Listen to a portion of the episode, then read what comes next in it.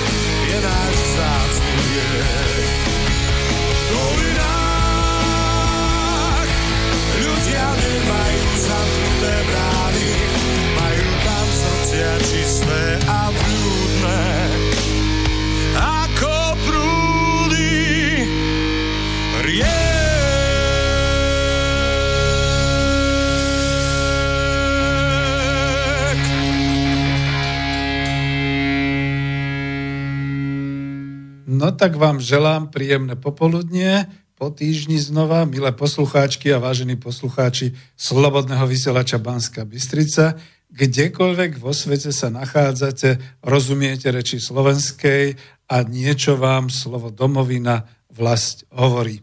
Spoza mikrofónu vás pozdravuje inžinier Peter Zajac Vanka. Dnes to mimoriadne zdôrazňujem. Vysielame zo štúdia Bratislava a počúvate reláciu Klub národohospodárov Slovenska číslo 47 a je 17. septembra roku 2019.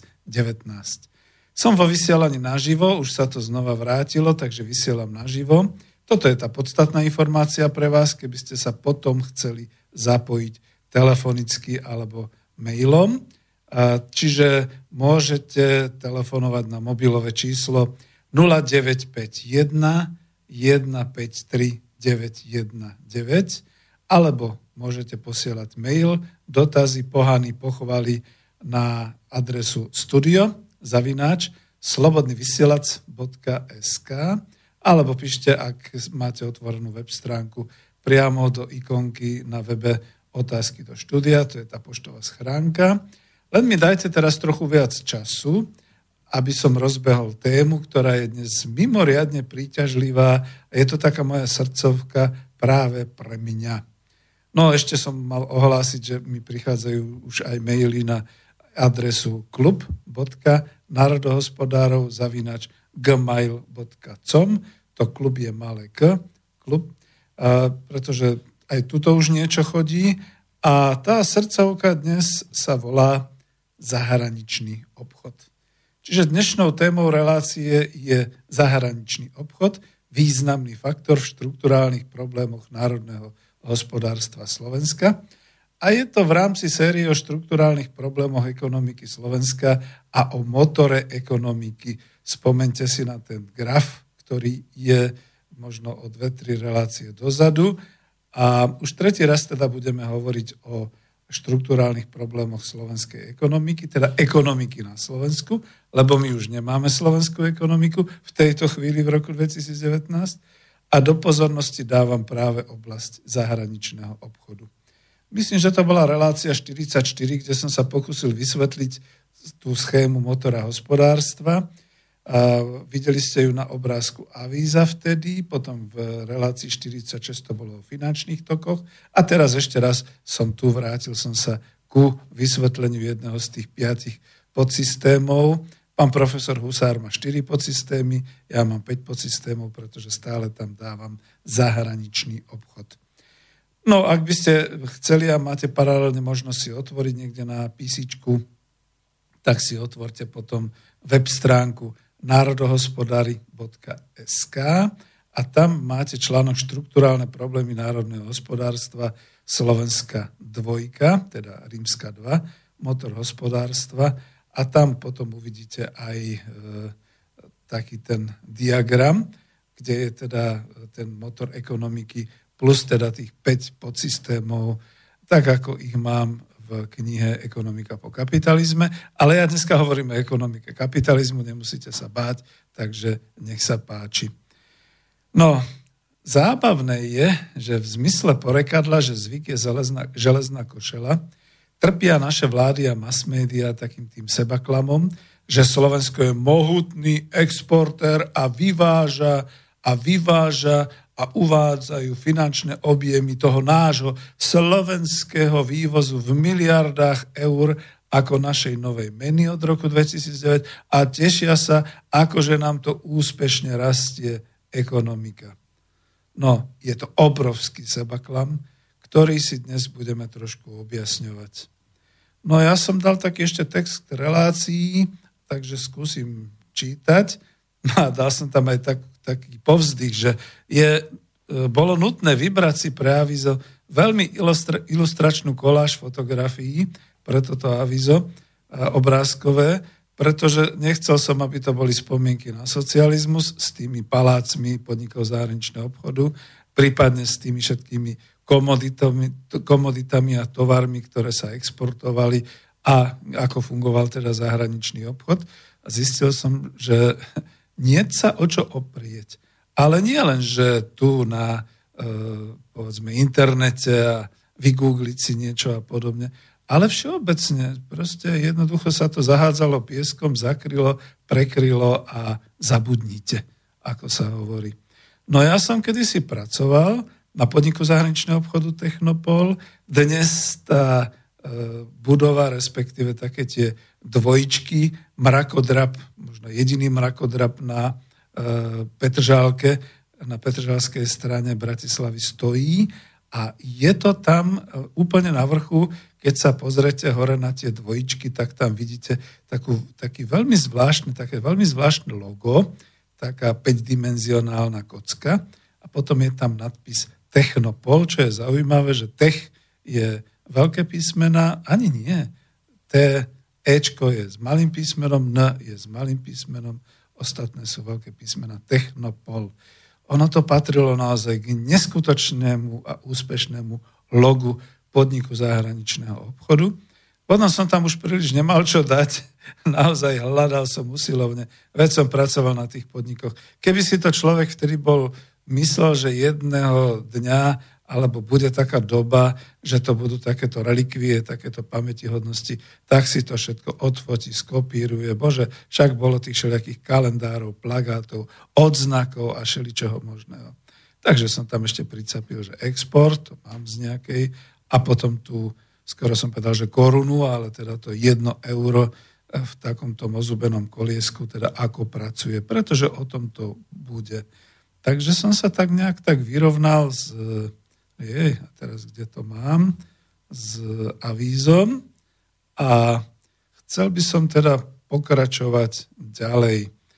ja vlastne tým, že som sa zmienil o tom podniku zahraničného obchodu Technopol, tak pár slov ešte k tomu poviem, ale nebudú to spomienky. Je to v súlade s tým, čo chcem dnes hovoriť o zahraničnom obchode, pretože ťažko mi je načať tú tému, keďže ešte v tom roku 1991 posledný minister zahraničného obchodu povedal, že všetci už vieme obchodovať a vieme, ako to dopadlo s našou republikou, s našimi majetkami a so všetkým.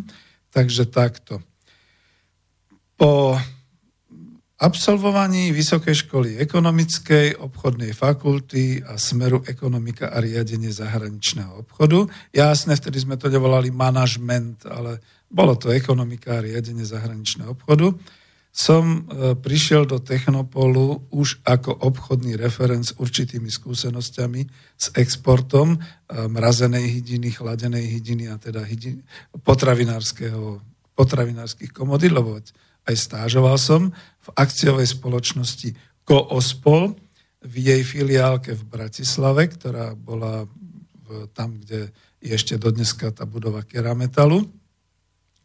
No a keďže nejak sa mi niečo nepáčilo, to nebudem, to, to, to sú moje životopisné veci, nastúpil som do podniku zahraničného obchodu Technopol. Ja už som o ňom vedel, že táto akciová spoločnosť ktorá bola dieťaťom tých premien, e, keď e, vznikla väčšia hospodárska samostatnosť Slovenskej republiky, Slovenskej socialistickej republiky v rámci ČSSR na základe tej federálnej ústavy. On to nikto tak dnes nevníma, všetci sú politicky nejak zaťažení, ale Gustav Husák urobil obrovskú vec tým pádom umožnil vytvorenie slovenských ministerstiev a tieto slovenské ministerstva si vytvárali vlastné výrobno-hospodárske jednotky alebo delimitovali ich z celkového toho centra z Prahy a vznikali teda aj podniky zahraničného obchodu pre e, export, pre riadený import, export, teda zahraničný obchod tu na Slovensku, po prípade v Martine a ešte ďalej. O tom si povyprávame. No a keďže e, som e, prišiel na Technopol, čo povedať? Tak poprvé som si tam našiel lásku a celoživotnú. Po druhé som tam skutočne rástol aj obchodne, aj kvalifikáciou.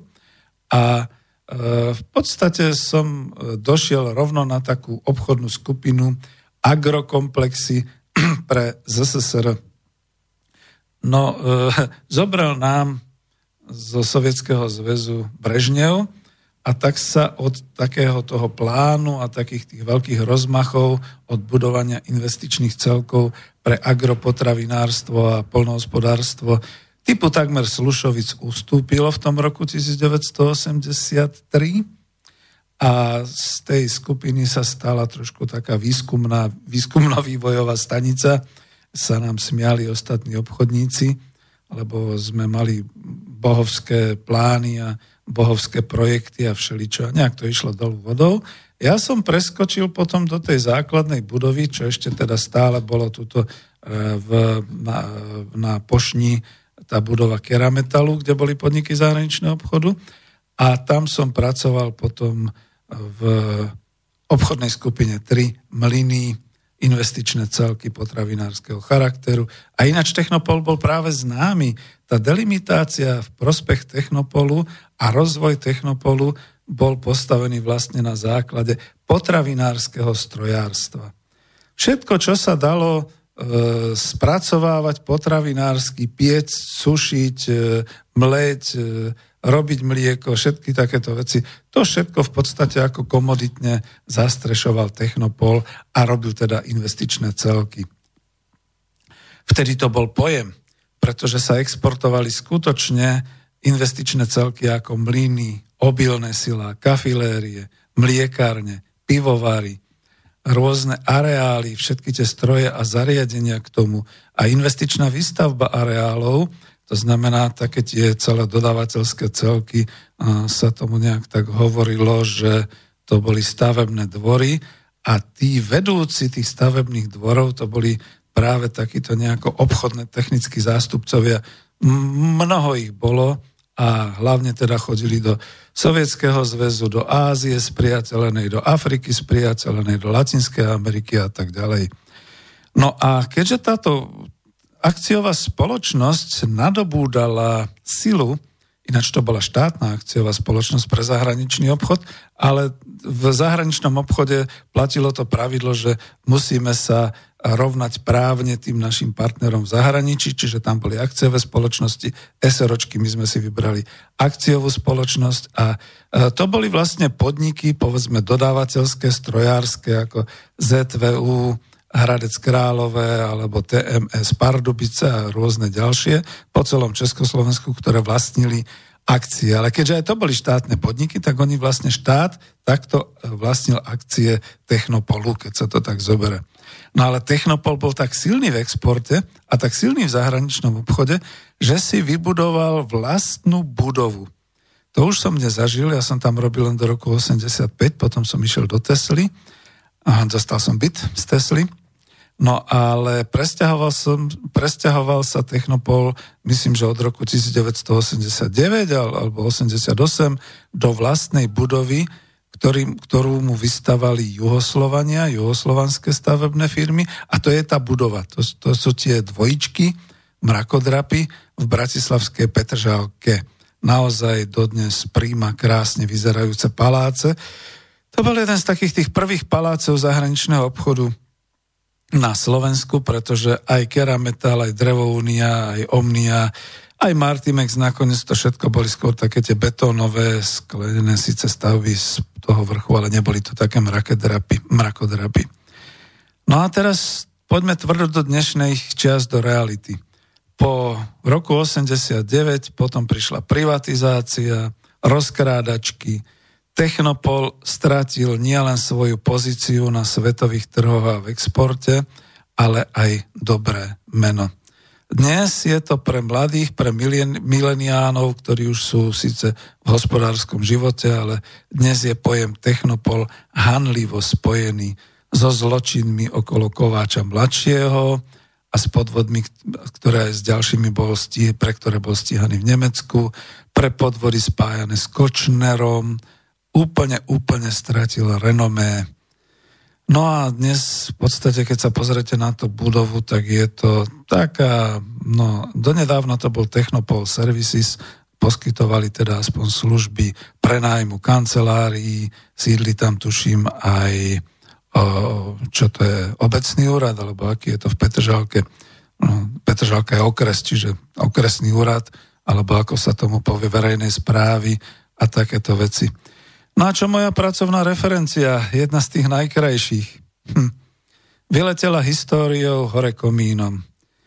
Hľadal som teda nejaký renomovaný podnik a jeho budovu tu na Slovensku, ktorou by som symbolicky znázornil silu slovenského, dnes hovoríme slovenského, vtedy československého exportu. A nenašiel som. Sú tu desiatky malých SROčiek a akcioviek, a takých tých zašitých v sklenených developerských mrakodrapoch typu IBM a všelijaké ďalšie. E, tri kancelárie a stačí.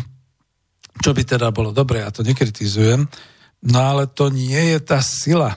To nie je tá sila. A tak som sa vrátil teda ku Technopolu, k tomu nadpisu a jeho viacrozmernému obchodnému symbolu. E, koľko predstavuje vlastne ten znak dimenzií? Skúste si to nakresliť, rozkresliť a hľadať. E, to som hovoril, že som pracoval v tej starej budove kerametalu, kde boli ďalšie podniky, to bolo na ulici, nie Vlada Klementisa, ale Jašíkovej ulici, vidíte sami slovensky významné osobnosti. A tam už sa chodilo po kanceláriách aj po schodisku veľmi rušne. A chcel som teda to tak nejak uviezť do tej problematiky o zahraničnom obchode, lebo takto to ľudia videli aj zvonka mladé stážisky, ktoré k nám chodili z Bystrice a z Bratislavy, žasli, keď počuli tú konverzáciu po chodbách alebo vo výťahu. Ahoj, ako bolo v Moskve? Ty, ani neviem. Celý týždeň som na výstavisku v Čertanove. To vieš. A potom letisko Šeremetievo a domov. A čo, už si bol v Buenos Aires? Ešte nie. Kontrakt ešte nepodpísali. Ale za to Havana volá. Tak čau. Počul si, že Karči ho zavreli v Sudáne? Je, to vám bola história, to sa nesmie hovoriť. Počul si, že Karči ho zavreli v Sudáne? Vieš o tom niečo? Neviem, ja som bol v Tripolise u Kadáfiho. Ty, a kedy bude už ten mlyn v Sýrii hotový? Počúvaj, ktorý? Však e, my ich tam robíme odrazu 5. No, tak toto bolo po chodbách Technopolu. Samozrejme nespomínal sa Paríž, Mníchov ani Londýn, tam chodili generálni riaditeľia, prípadne naši obchodní zástupcovia, obzaminy z obchodného zastúpenia ministerstva zahraničných vecí alebo obchodu. Ale otváraním stavebných e, dvorov e, to boli obchodné cesty a práce, ktoré boli spojené s kontraktovaním a povedzme s expozitúrami či s odovzdávaním investičných celkov na kľúč, po veľkej časti sveta. Ten tretí svet to bolo naše. Vtedy sme mali platy, no také primerane, nebudeme to hovoriť teraz, a diety z ciest a málo koho napadlo, že by mohol byť majiteľom takej akciovej spoločnosti a bohatnúť.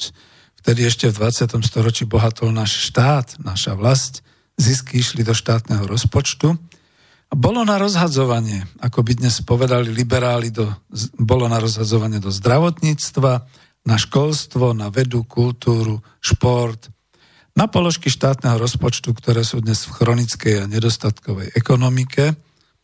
No a Technopol to nebol jediný podnik. Pracoval som okrem toho Koospolu, čo bola akciová spoločnosť pre potravinárstvo na Interkópe, to bol družstevný podnik zahraničného obchodu a nedávno keď som chcel jeho obchodnú značku, povedzme len tak ešte na tie spomienky na socializmus, tak som zistil, že ten istý názov Intercop používajú Španieli a Italiani pre rôzne tie spojené družstevné firmy predávajúce potraviny a polnoprodukty dnes v 21. storočí.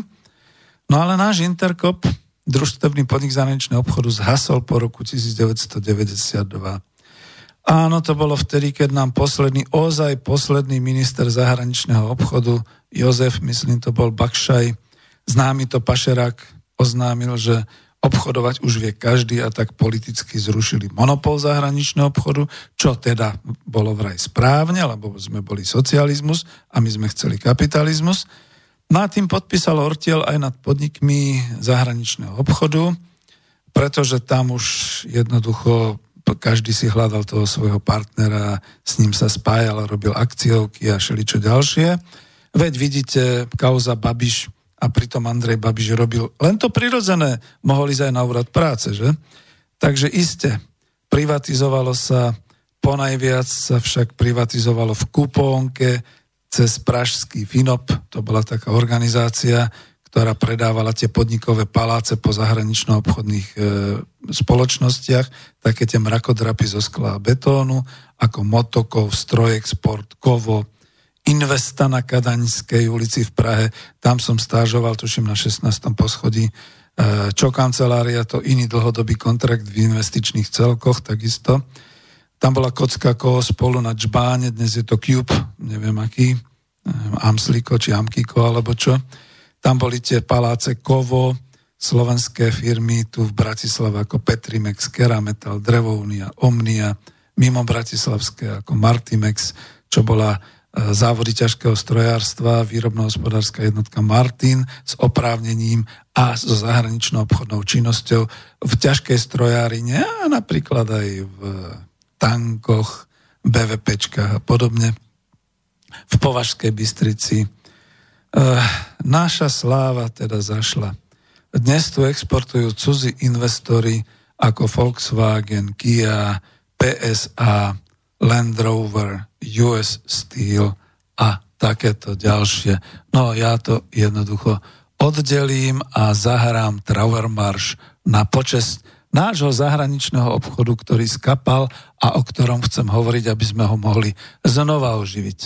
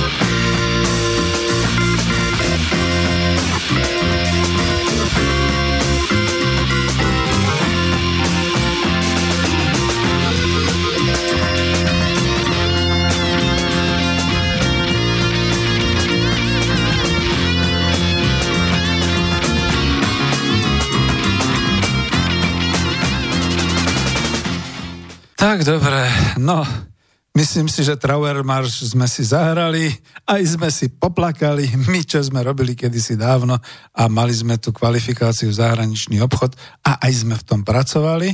A na klub národospodárov mi došlo také, že výborne Peter, a teraz ešte vymenuj všetky podniky zahraničného obchodu, vymenuj všetky komodity a vymenujte čísla, nech sa dneska po nemôžem.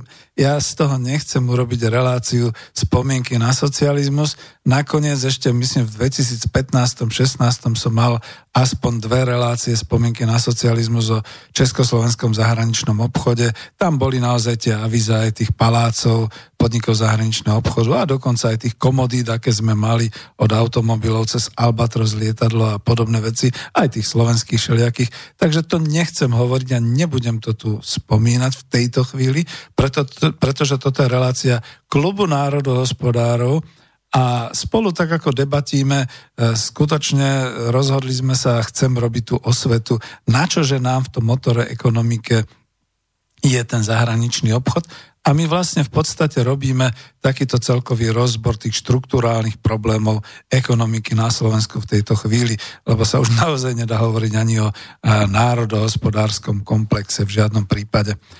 Takže ešte teraz bez analýz si pomenujme tie najsilnejšie štruktúrálne problémy ekonomiky Slovenska. To už ani nehovorím naozaj o tom národnom hospodárstve. A to sú tuto v týchto bodoch a sú v súvislosti aj so zahraničným obchodom, aj s výrobou a teda platí to pre tento motor ekonomiky všeobecne.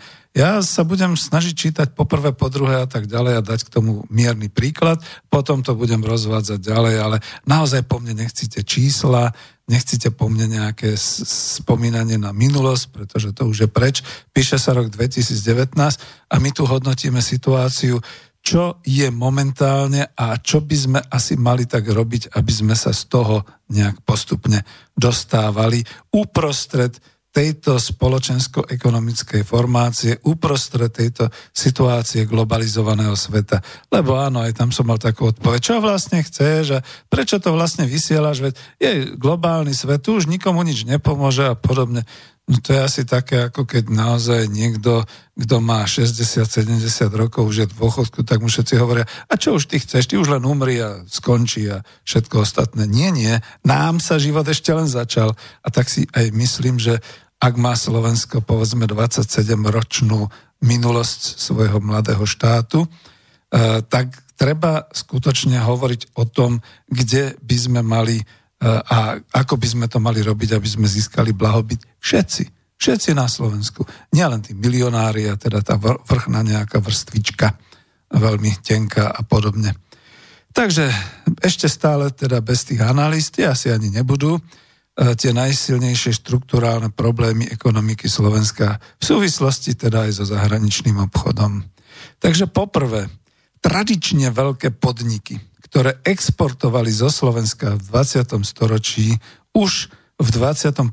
storočí neexistujú, alebo sú z nich krabice, rovná sa atrapy, s pochybnou povesťou po privatizáciách a majetkových škandálov. Je to hamba Slovenska. Za to som dal ten Technopol, moja hm, referencia, kde som pracoval, že ako to mám ukazovať vnúčka, vnúčatám, keď teda Kočner a a, a Kováč a všetci ostatní a tak ďalej. No a okrem toho teda e, dnes neexistujú ani tie výrobné podniky, o ktoré sa mohli podniky zahraničného obchodu opierať a e, vyvážať ich produkciu. No pretože, no, takisto prebehla veľká transformácia, privatizácia, rozkrádačka a nie sú. A oni sa častokrát aj tak šeliak volajú, len sú v cudzích rukách, alebo sú v štátnych rukách, ale vo veľmi malom nejakom takom tom množstve, ale nechcem to obkecávať. No, predsa len asi niečo poviem, že to, tie dvojičky mrakodrapu Technopol Services, tá atrapa, ktorá tu dnes je v Petržálke. Mimochodom, momentálne v septembri mám tu správu, že už e, Technopol Services aj zastavil svoje služby e, až natoľko, že tam nefunguje v tejto chvíli ani prenájom priestorov, tak firmy tam sú, ale už asi nič nového alebo zmeny a tak ďalej. Ani prenájom priestorov na konferencie, kaviárňa, reštaurácie, jedálne. Čiže majú ten kočnerovsko-ruskovský problém a kým sa to nejak neusporiada, tak, tak to bude asi nechcem povedať, že hnedé pásmo uprostred živej Petržalky, to dúfam, že nie, ale želám im, aby sa to teda aspoň nejako tak spamätalo. No, e, je tu aj budova bývalého kerametalu, veď hneď vedľa hotela Bratislava na Pošni, teda na, na Trávnikoch, alebo ako sme to volali, a hneď vedľa zbúraniska, my to voláme slovenský Černobyl, toho bývalého obchodného domu, ktorý slúžil ešte v 90. rokoch, dnes je to kostra z panelov a uprostred sídliska, uprostred veľkomesta, zarastená jama. No naozaj to vyzerá jak Černobyl, alebo skôr to vyzerá jak, jak Hiroshima. Tak by som to povedal. No a ani tam v tej budove nefunguje už nič takého väčšieho, čo by bolo zamerané na export, aj keď tam boli Kerametal, Koospol, Technopol, Petrimex, Inštitút zahraničného obchodu, Inspekta a tak ďalej ďalšie. No ale dobre, nechcem to, ja to chcem poprvé, to som povedal, po druhé, nemáme momentálne výrobnú vlastnú základňu v majetku štátu alebo v majetku slovenských veľkých majiteľov, ktorá by bola schopná exportovať a prinášať do štátneho rozpočtu Slovenskej republiky zisky, ergo teda z toho vyplývajúce dane a všetky ostatné, e, ako by sa to hovorilo, benefity nakoniec ešte aj energetickú prenosovú sústavu a všetky tie plynovody a, výrobu energie ako atómky, to všetko je súkromné a nie v slovenských rukách. Takže ani energiu štát neexportuje a má len minimálne dividendy z takých, že SPP, ZSE či NL a podobne. A preto sa k nám aj správajú títo výrobcovia a distribútory ako v zahraničnom obchode. To znamená, vyrábajú to u nás za domáce ceny a inkasujú to od našich domácností za svetové ceny. Čo je teda strašný nezmysel a toto by bolo treba napadnúť. Po tretie, pomoc štátu Slovenská republika sa obmedzuje v prípade zahraničného obchodu na prefinancovanie účasti na výstavných akciách v zahraničí alebo doma na zmluvné riešenia, povedzme faktoringom cez Exim banku, kde Exim banka odkúpi teda tú pohľadávku, samozrejme za určité vysoké palmáre a potom si to ako inkasuje v zahraničí od iných bank. Ale nie je tu žiadna organizačná kontinuálna služba štátu Slovenskej republiky, ktorá by pomáhala našim firmám na ambasádach a vo všetkých štátoch, kde máme diplomatické vzťahy. Chýba to povestné obzaminy, obzaminy systém. Ja ho potom e, možno aj vysvetlím bližšie. Zase nechcem byť e, spomienkou na socializmus alebo na minulosť, ale ešte v 90. rokoch trochu to obzaminy fungovalo. To znamená, to boli tí obchodní delegáti na ministerstve zahraničných vecí alebo teda na tých expozitúrach, na e, ambasádach, veľvyslanectvách všade po svete, ktorí mali jedinú úlohu sledovať tamojšie trhy, stretávať sa s výrobcami, s, s potenciálnymi zákazníkmi a propagovať slovenské výrobky, vtedy ešte predtým československé výrobky a písať o tom správy a vyslovene byť takým našim okom a uchom v tom zahraničí, kde by teda niekto povedal, počúvajte, oni tam nemajú toto, ako ste na tom vy? Môžete im to dodať? Môžete, môžem dohodnúť, že sa stretnete a urobíte kontrakt a tak ďalej? Dneska to neexistuje. Pardon, alebo áno? Opýtame sa Lajčiaka. Ministerstvo zahraničného obchodu nemáme, ministerstvo zahraničných vecí má dnes úplne, ale úplne iné starosti. Zase na zasmiate taký príklad, to bolo tých 800 tisíc eur, už som to niekde spomínal, pre slovenské malé a stredné firmy ako podpora podnikania zo strany ministerstva pôdohospodárstva, ktoré teda dáva tieto peniaze na účasti a prezentáciu našich firiem ako spolúčasť na tých výstavách v zahraničí. No to je síce veľmi pekné, ale to ešte nie je samotný zahraničný obchod. To je len taký prieskum trhu, respektíve taká malá reklama a a nie, nie, nie. Budem pokračovať, potom možno sa ešte o tom zmiením, aké mám ja s tým skúsenosti.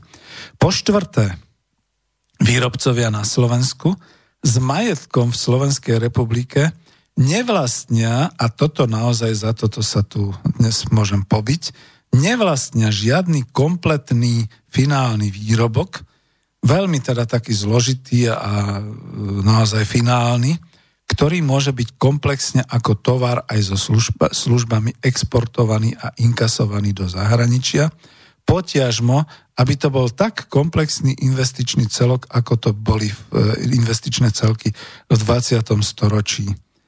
No, e, to, že automobily, no nebláznite. To nie je slovenský výrobca, aj keď to vyrábajú na Slovensku, to nie je majiteľ na Slovensku a tak ďalej. A to si tiež vysvetlíme, čo to ten automotív vlastne je.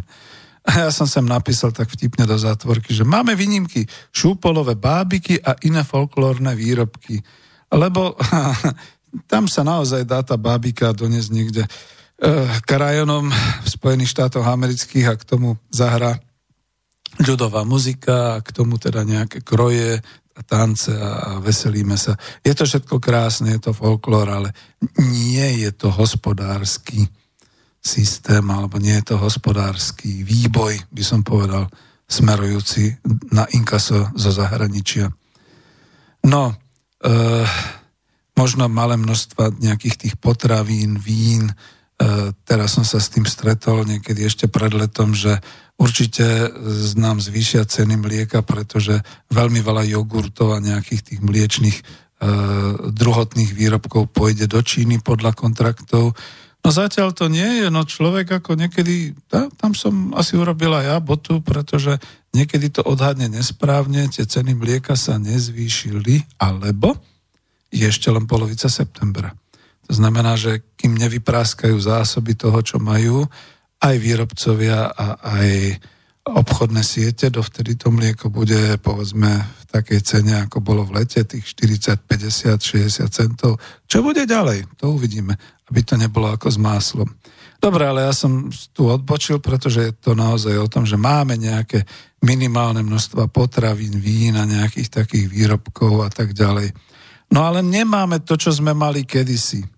Ja som sa pýtal, momentálne už ani to, čo bolo na na tej prehliadke vojenskej v Banskej Bystrici, čiže Hufnica Zuzana, odminovač Božena, možno nejaký ten obrnený transporter na báze nášho podvozku a tej fínskej nadstavby a tak ďalej. Možno nejaké stroje a zariadenia z malých a stredných súkromných firiem, no to nie je od štátu, nie je to teda taký finál. A chýba nám finál. My všetci hovoríme o slovenských autách. Je Peugeot slovenské auto? Je Kia slovenské auto? To vážne? No, mileniáni, máte značné medzery vo vzdelávaní a v kvalifikácii aj strojárskej a technickej. Že to tu vyrábame v montovniach, to sa opýtajte Petra Kellera, českého sociológa. To sa robí aj v Česku, aj v Polsku, aj v Maďarsku, aj v Rakúsku a tak ďalej. Čiže to sú len iné značky luxusných automobilov.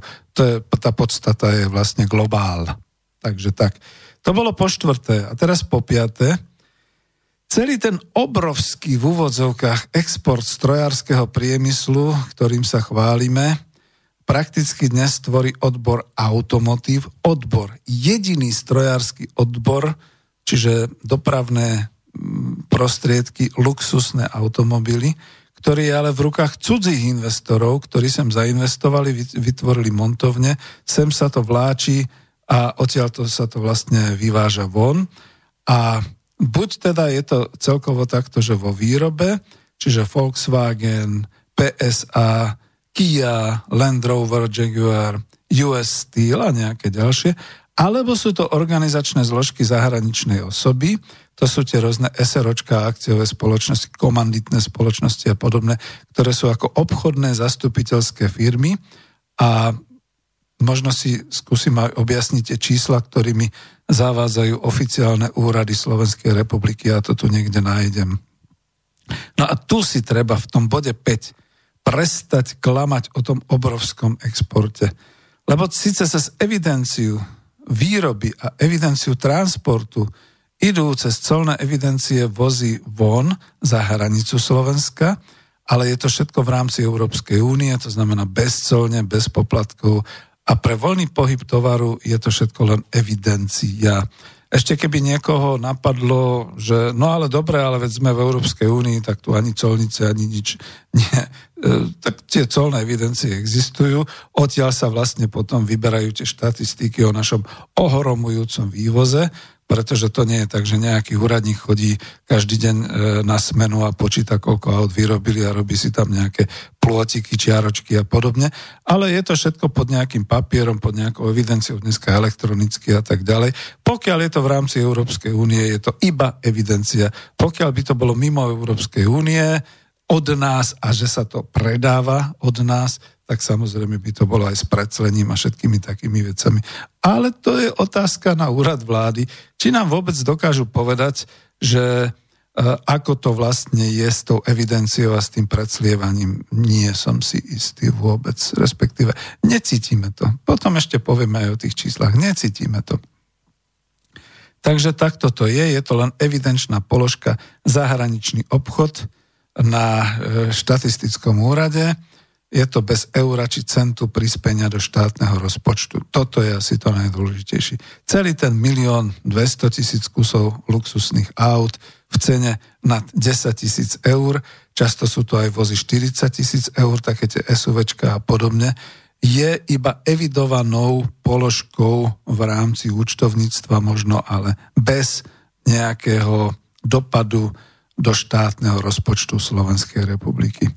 A pritom je odbytová kríza po celom svete a pod pláštikom technického nevyhovovania sa skutočne ako vozy všelikam už pchajú a nepredávajú. E, mám tu ešte? Nie, nemám. Čiže toto bolo tých 5 bodov. Ja to ešte raz veľmi rýchle zosumarizujem. Takže čo dnes systém zahraničného obchodu? Prečo je to vlastne naozaj taká tá štruktúrálna porucha?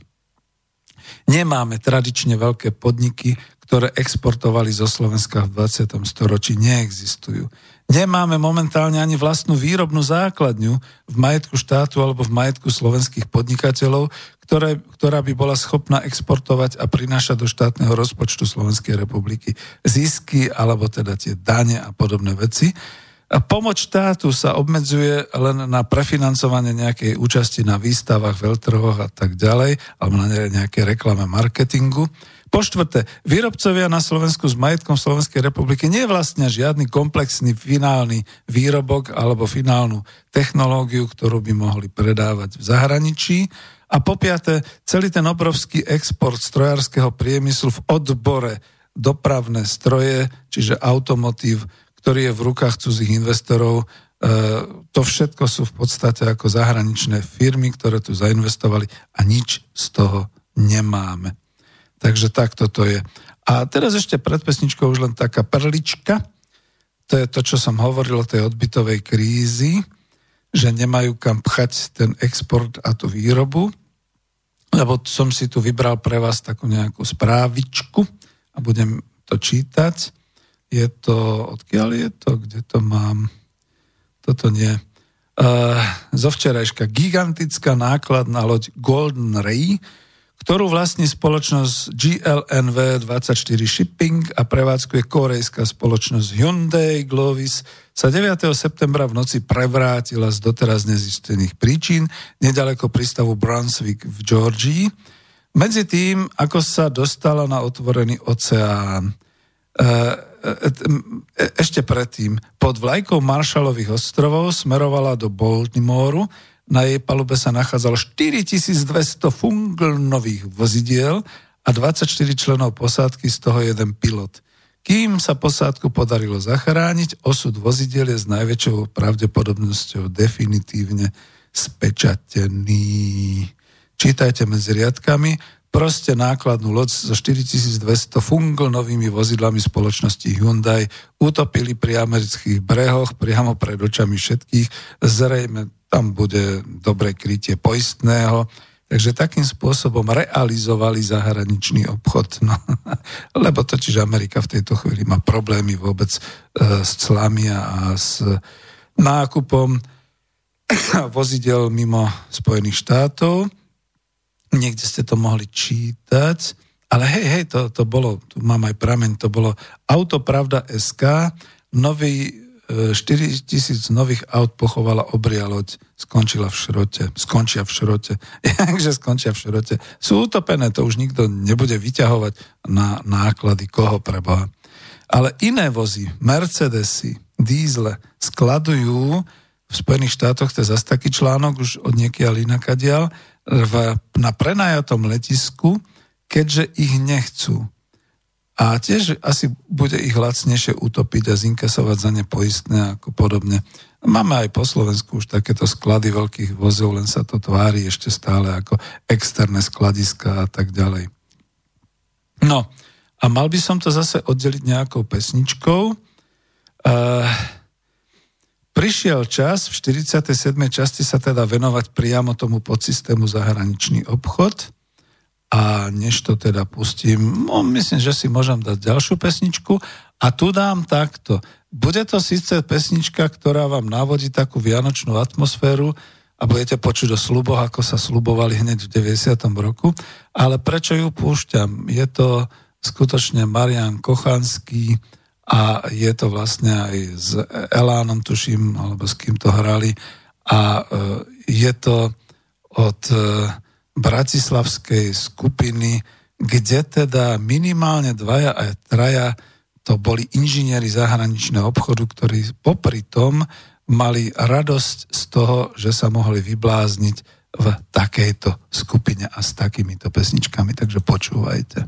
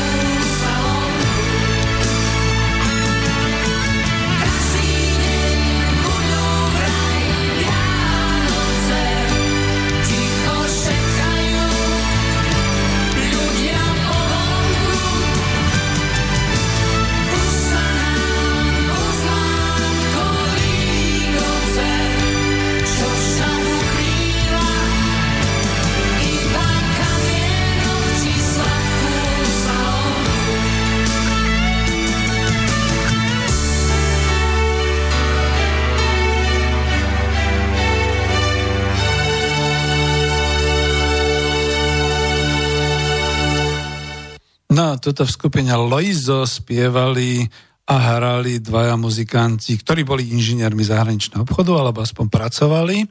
Pozdravujem svojho e, kolegu z Technopolu Joška, ak teda počúva. A je to obrovsky pravdivá pieseň, pretože slubovali nám po 90. že každý deň budú Vianoce a vidíte, kde sme dopadli. Niektorí nemajú už Vianoce vôbec a niektorí ho majú stále, ale to je tá sociálna diferenciácia veľmi nezaslúžená a veľmi e, nepoctivá a nespravodlivá v roku 2019. A ešte teda k tomu poviem, že vlastne my sme už všetci vlastne z toho obdobia, ktorí sme boli vtedy nádejní, mladí inžinieri, pracovníci zahraničného obchodu, už sme teda nejakým spôsobom kariérne šplhali na vedúce pozície riaditeľov a podobne. Všelijak to dopadlo u všelikoho, ale dneska sme už všetci v dôchodku.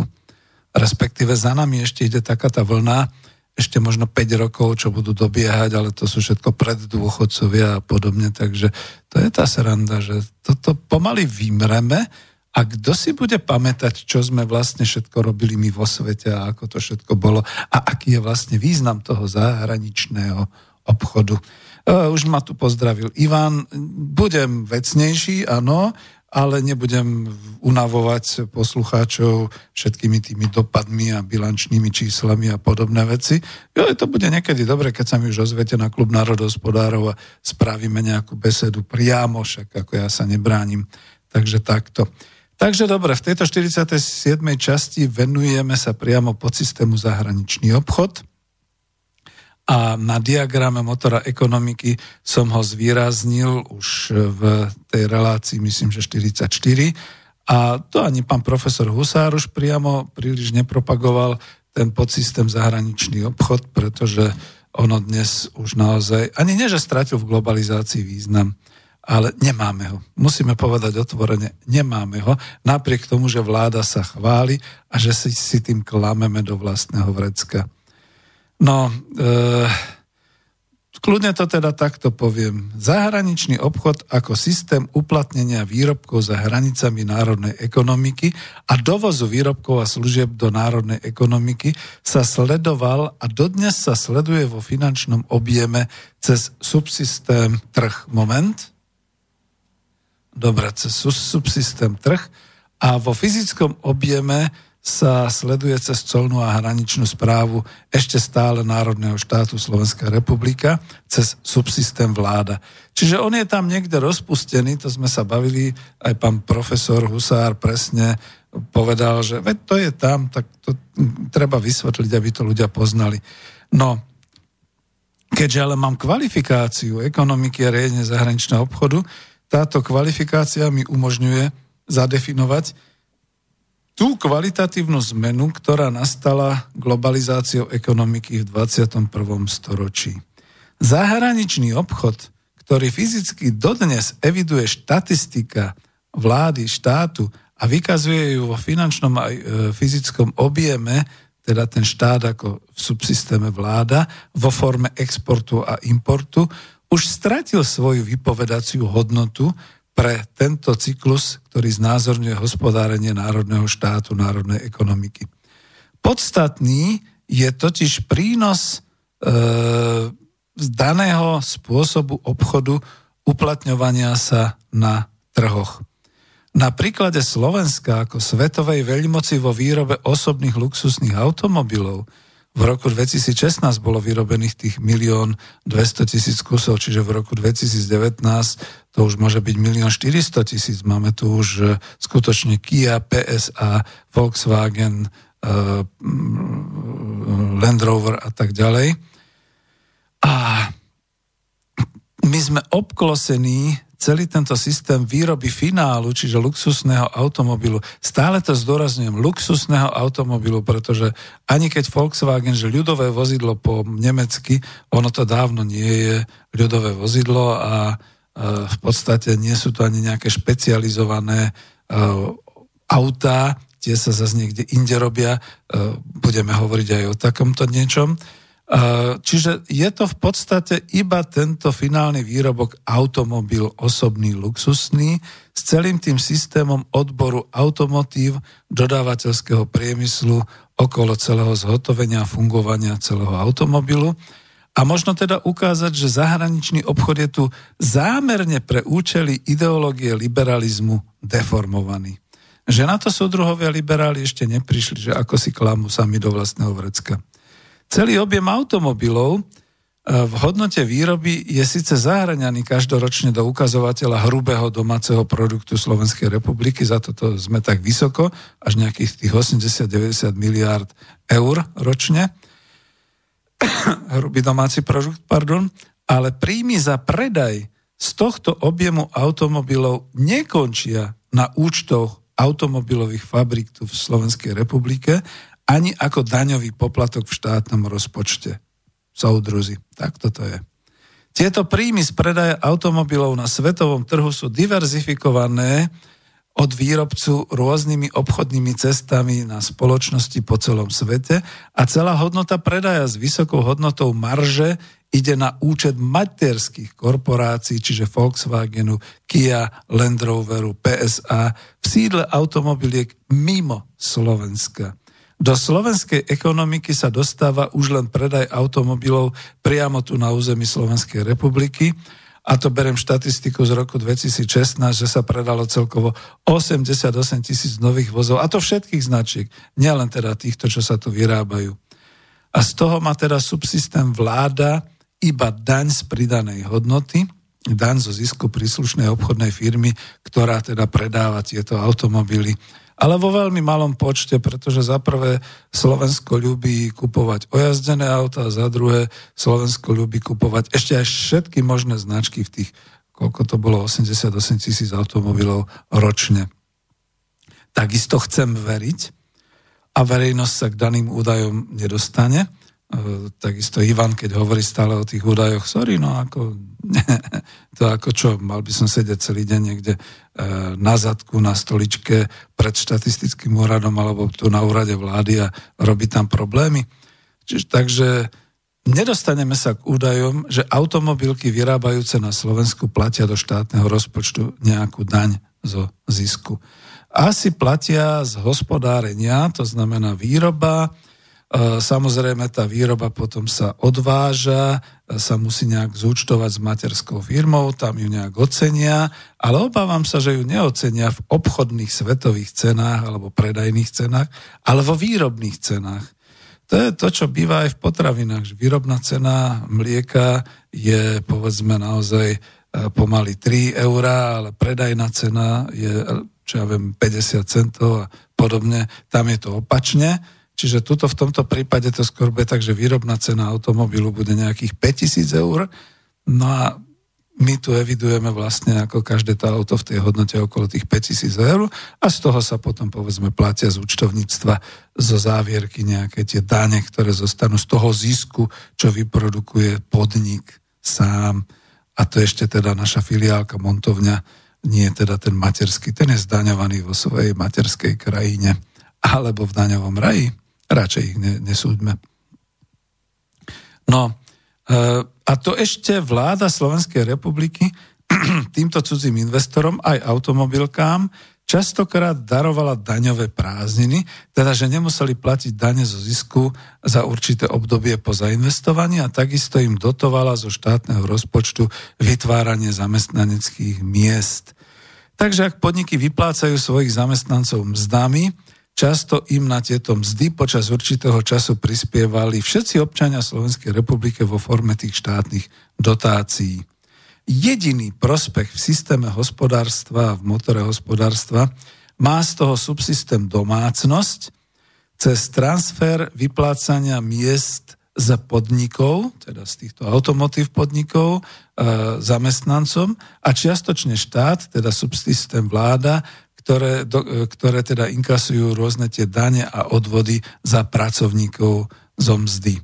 Navyše, ako žaba na pramení, to je v úvozovkách, okolo celého toho automotív výrobného systému sa priživujú štátom legislatívne povolené personálne agentúry dočasného zamestnávania, ktoré vlastne inkasujú v podsystéme podnik svoj príjem, sprostredkujú zbytočne kvôli pohodlnosti a nákladom automobiliek prácu, lebo pravdepodobne tie automobilky nemajú prepracovaný systém personálneho riadenia a náboru pracovníkov a podobne. To si všetko kupujú už hotové.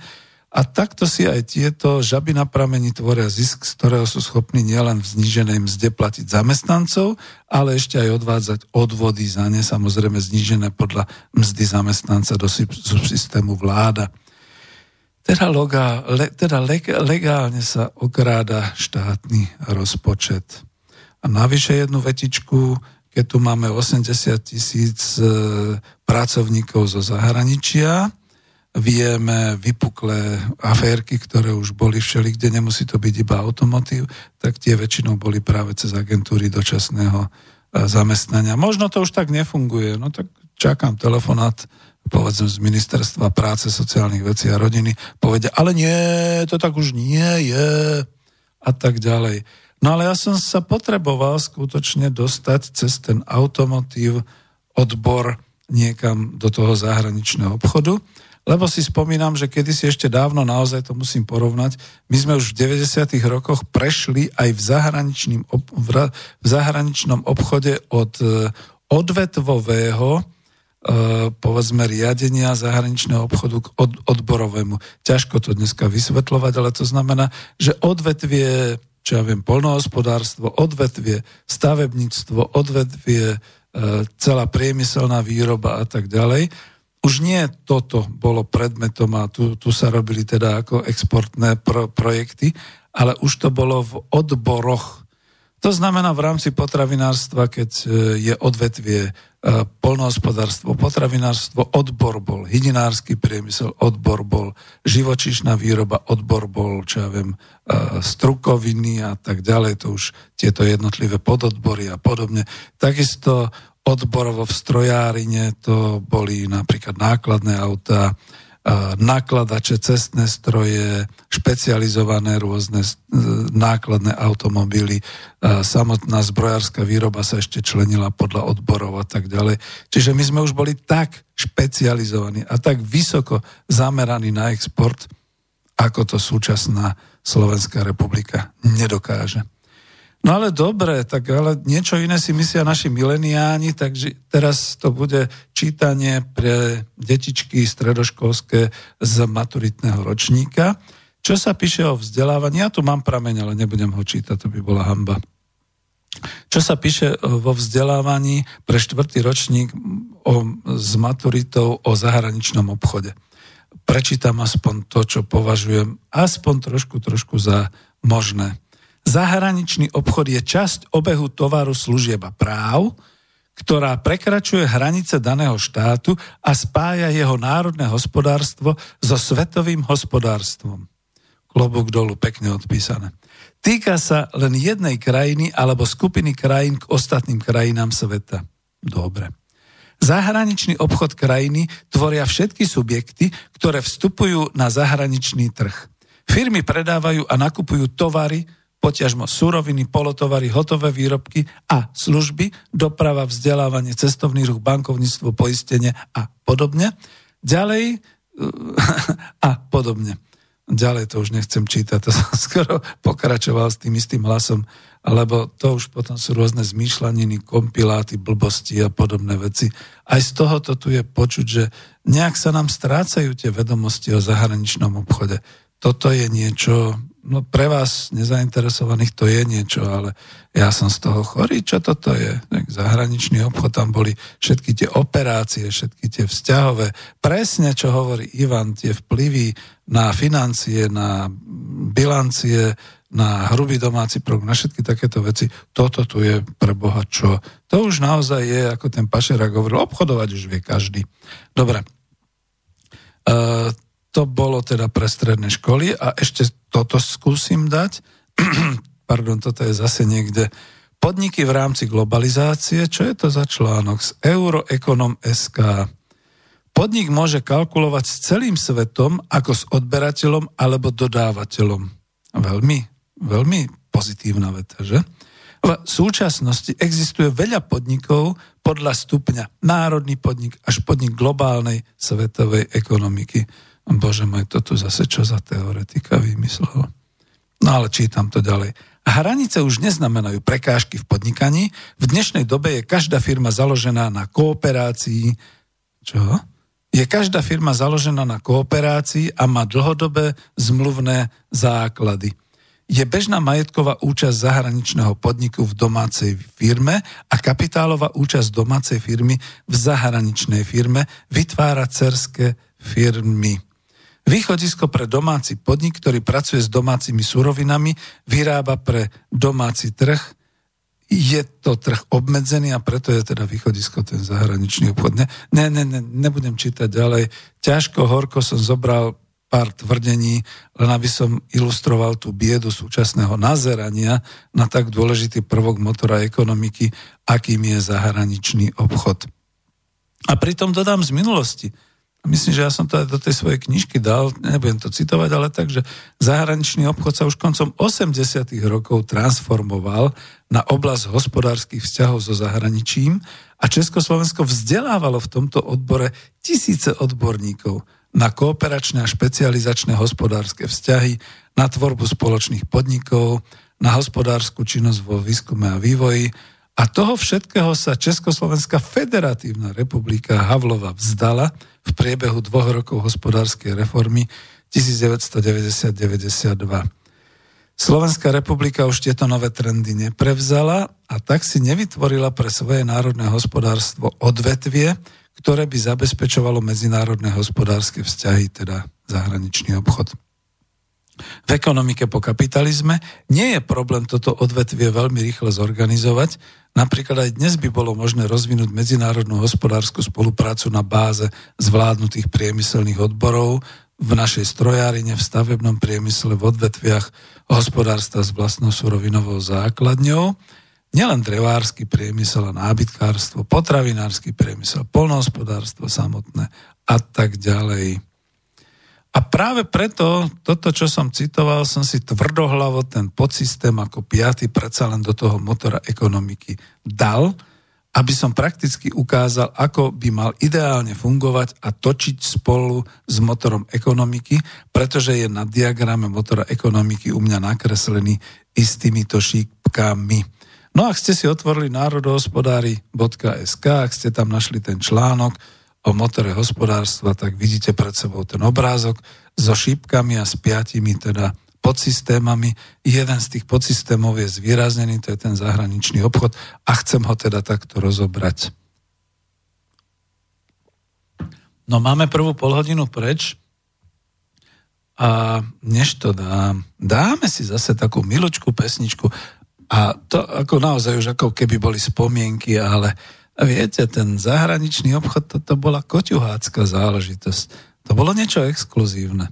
Nie len teda také, že to, ale tam bola reklama, ktorá nebola priamo v Československu až tak rozvinutá. Tam boli údery v tej reklame na všelijaké také tie pudy. Napríklad teraz, keď Miluška Voborníková bude spievať a propagovať jabloneckú bižutériu, No to, to bola až erotika. Nevysielame to po desiatej, ale myslím, že to bola taká erotika, ktorú môžeme pustiť aj cez deň. Tak, nech sa páči. Miluška Voborníková.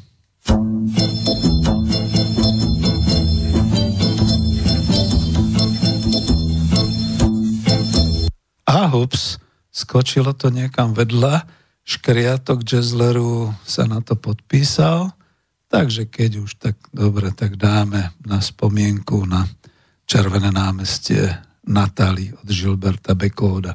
To je zaujímavé. La place rouge était vide. Devant moi marchait Nathalie. Il avait un joli nom, mon guide, Nathalie. La place rouge était blanche La neige faisait un tapis et je suivais par ce froid dimanche Nathalie. Elle parlait en phrases sobres de la révolution d'octobre. Je pensais déjà qu'après le tombeau de Lénine, on irait au café un chocolat. La place rouge était vide. Je lui pris son bras, elle a souri. Il avait des cheveux blancs, mon guide, Nathalie. Nathalie.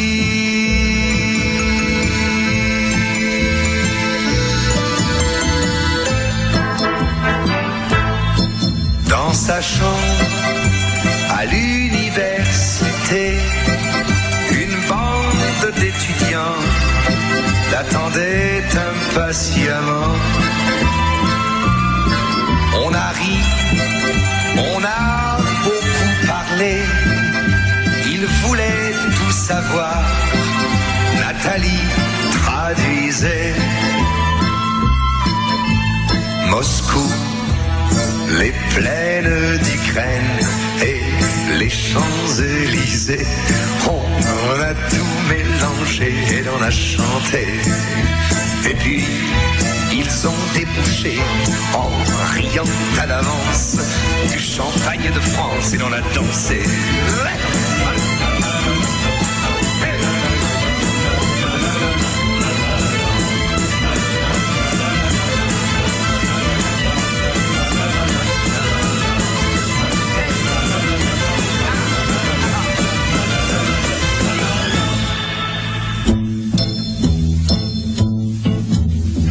Quand la chambre fut vide, tous les amis étaient partis. Je suis resté seul avec mon guide, Nathalie. Plus question de phrases sobres, ni de révolution d'octobre. On n'en était plus là. Fini le tombeau chocolat de chez Pouchkine, c'est- c'était loin déjà. Que ma vie me semble vide, mais je sais qu'un jour à Paris, c'est moi qui lui servirai de guide, Nathalie. Nathalie.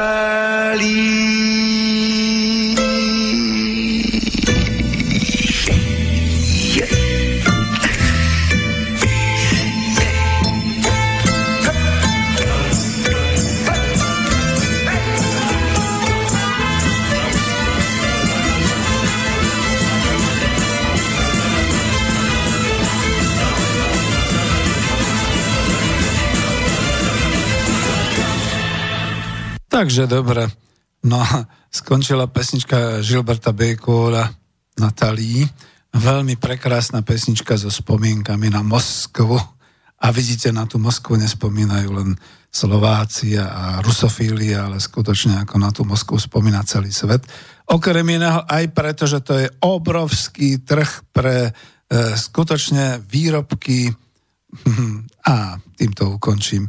Naozaj, je to smutné na Slovensku dnes, lebo sme stratili obrovské trhy a snažíme sa predávať našim Kauflandom, Teskám a podobné veci, alebo Ikeám. E, Vyzerá to, že sme pohodlní, že si to predávame po- povedzme z domu a to nie je zahraničný obchod, to, to je fušerstvo, jak by som to povedal, alebo zúfalstvo. Takže si niečo povedzme naozaj o tom systéme zahraničného obchodu, tak, ako principiálne by mal fungovať v tom podsystéme motora ekonomiky. A budem rýchly, pretože už sa aj čas kráti. Takže poprvé, e, ak teda by fungoval a keď bude fungovať principiálne potom podnik a teda hospodárska sféra štátu, budúce zahranično-obchodnú výmenu a hospodárske vzťahy z toho vyplývajúce, napojené na medzinárodné trhy oveľa efektívnejšie ako doteraz. Lebo budú napriamo. Žiadne subdodávky globálnym korporáciám, ako v prípade tých automotív, alebo strojárni, alebo exportérov všelijakých cudzích, cudzích investorov a cudzie banky.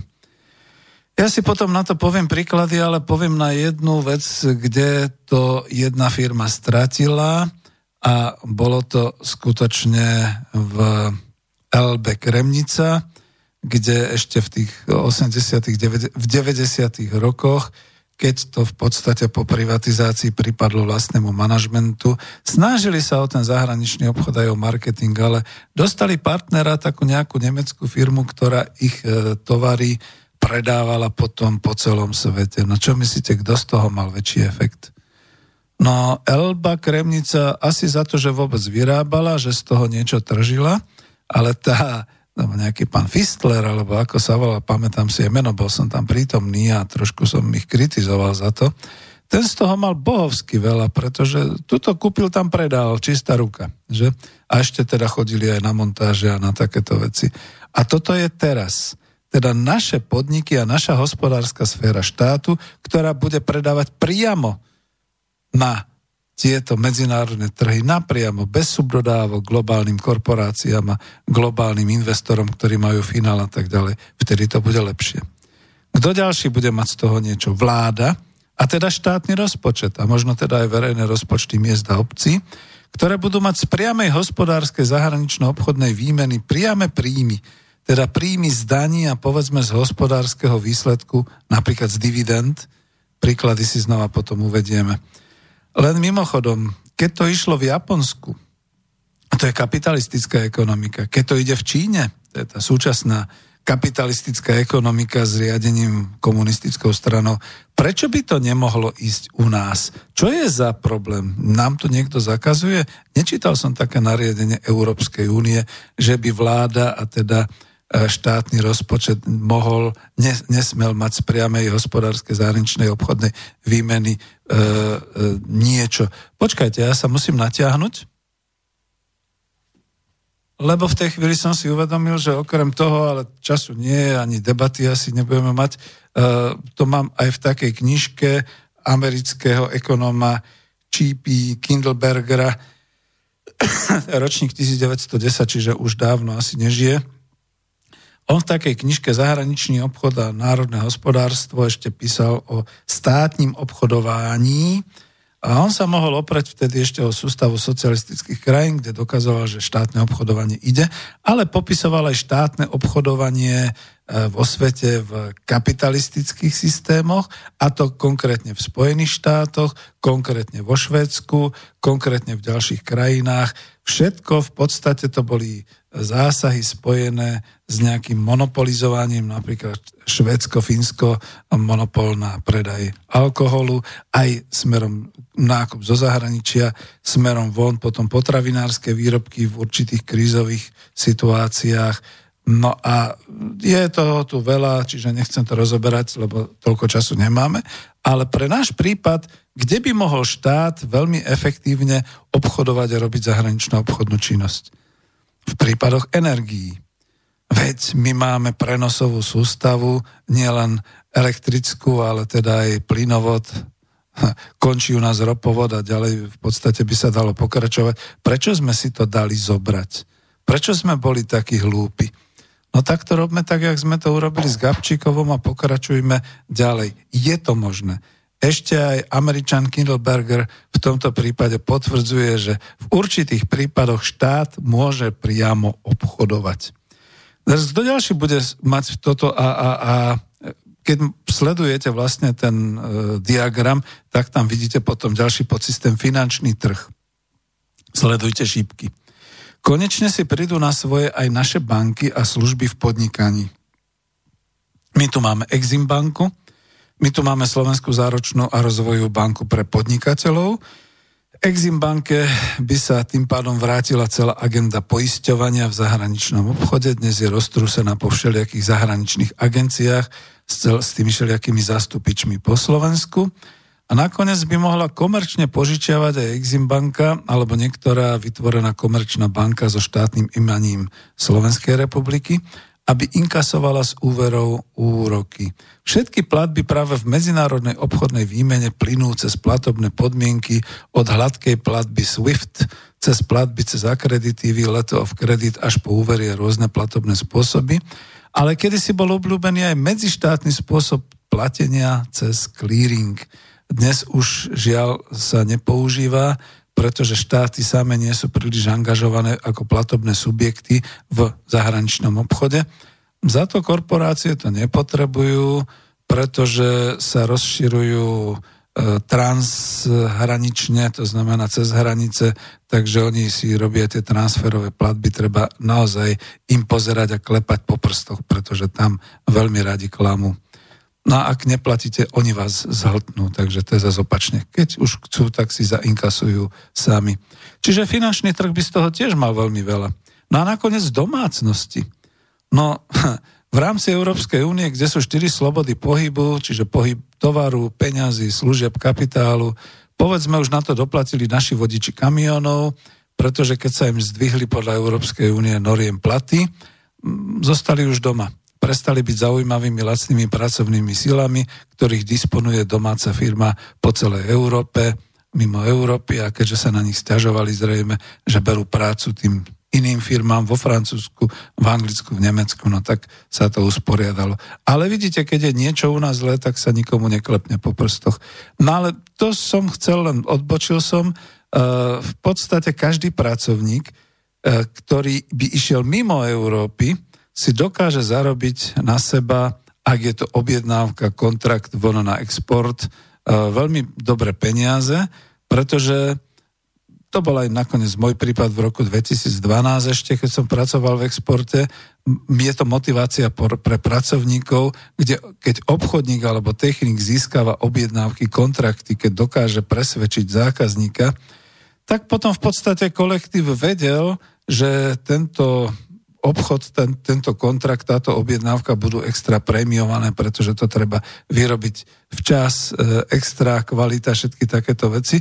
A obchodníci a manažment mali kontraktácie a nutné obchodné cesty s tým súvisiace. Technici pri vývoze mali zase inštalovanie strojov a prevádzkovanie, povedzme, alebo e, vôbec oživenie toho investičného celku stroja alebo zariadenia. Servisáci majú výjazdy, aby to všetko fungovalo v zárukách a všetky takéto veci. No a pre domácnosti, pre zamestnancov ide o to, že sú to všetko plus diety každý deň ku svojmu platu. Pretože ste v zahraničí a tam stále platí to jedno, že treba vám dorovnať, samozrejme, pretože ste na služobnej ceste, tak vám treba dorovnať, povedzme, ten pobyt niekde ubytovanie, presuny, doprava, stravovanie, všetky takéto veci. Ale to nie je kvôli tomu, aby socialisticky zarábali v úvodzovkách, ale aj kvôli priamej kontrole a kvôli držaniu svojej trhovej pozície tam u toho zahraničného odberateľa. A tam sa veľmi ušetrí na tom, že nejaký ten domáci uhu majster je síce lacnejší, ale nekvalitnejší a radšej e, dáme zaplatiť našincovi, ktorý vycestuje a urobí tam perfektnú prácu, ako platiť a potom reklamovať nejaké cudzie služby.